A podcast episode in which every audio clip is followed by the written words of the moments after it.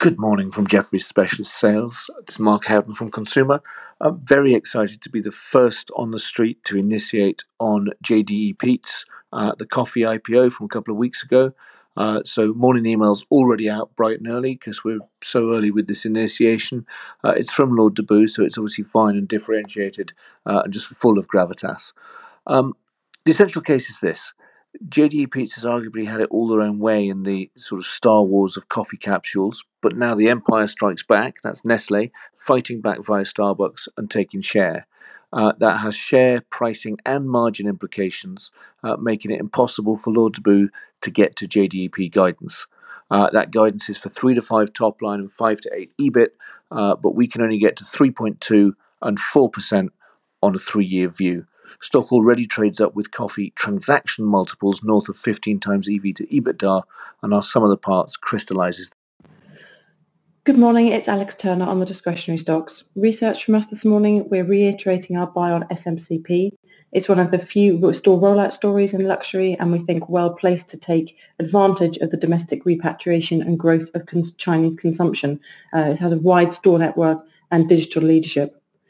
Uh, H&M and Inditex continues to dominate our conversations post the H&M numbers yesterday. We spoke with IR there and learned some interesting snippets, so do let me know if uh, that's of interest.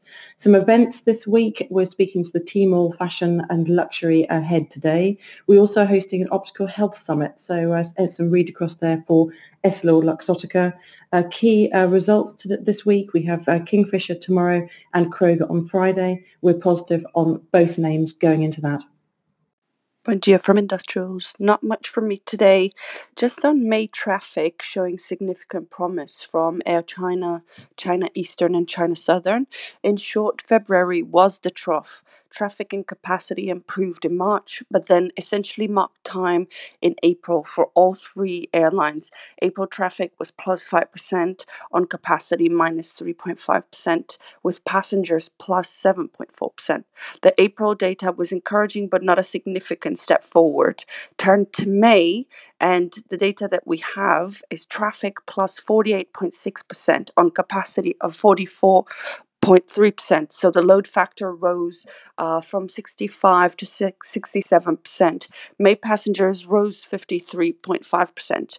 So uh, capacity surged back in May, uh, yet traffic grew even faster. Imagine that the same pattern were to follow in Europe, in North America. Good morning from Mark Offler in Resources. Looks like we'll be predominantly focused on the oil patch again today and the front month Brent contract is back over 39 bucks a barrel this morning. There's a few competing interests playing out here at the moment. On the one hand, you have concerns around a second wave of COVID 19 with spiking cases in Beijing and then Arizona and Florida in the US. And at the same time, on the supply side, it does look as if those OPEC plus compliance levels are on the up, with particular regard to Iraq, which looks set to be making some deeper reductions. And recall, they were one of the main offenders prior to recent events. Also worth flagging a note out from Mark Wilson on Premier Oil, where he is increasing his price target 93% to 58 pence a share.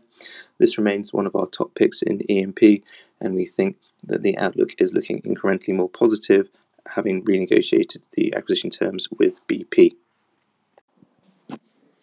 Good morning, it's William Bevington from uh, Jefferies TMT Spec Sales. So SAP is the focus this morning, technology, software. So um, we're reporting back from the 2020 Sapphire Now keynote speech. SAP remains one of our top picks within the European software. We've trimmed our target price this morning from 134 to 132, but it's all good. The 2020 Sapphire Now keynote investor session yesterday were focused on SAP's cloud strategy. SAP's rolling out an industry cloud with vertical focuses and emphasizing the use of the SAP cloud platform for extensibility. Going forward, the company will focus efforts on its core portfolio and applications where it's number one or number two in the market, with partnerships likely for the remainder, which could result in more focused SAP than in past years. In the note out this morning, we're focusing uh, sections on the current business environment, shifting cloud strategy uh, to partner or not, growth versus margins, looks like both's on the horizon, and finally highlighting the attractive valuation 7.9 times EV LTM recurring revenue compared to 9.2 times European software median.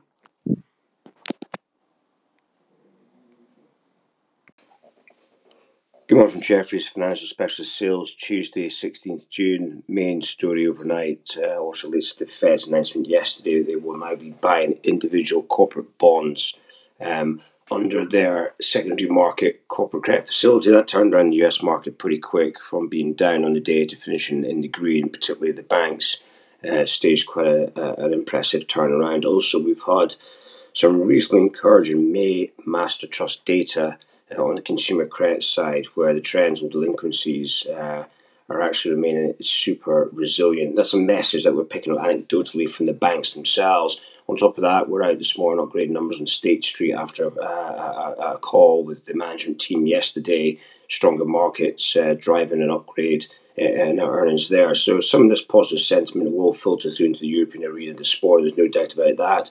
Some of the market geared names probably going to get a little bit of lift out of all of this.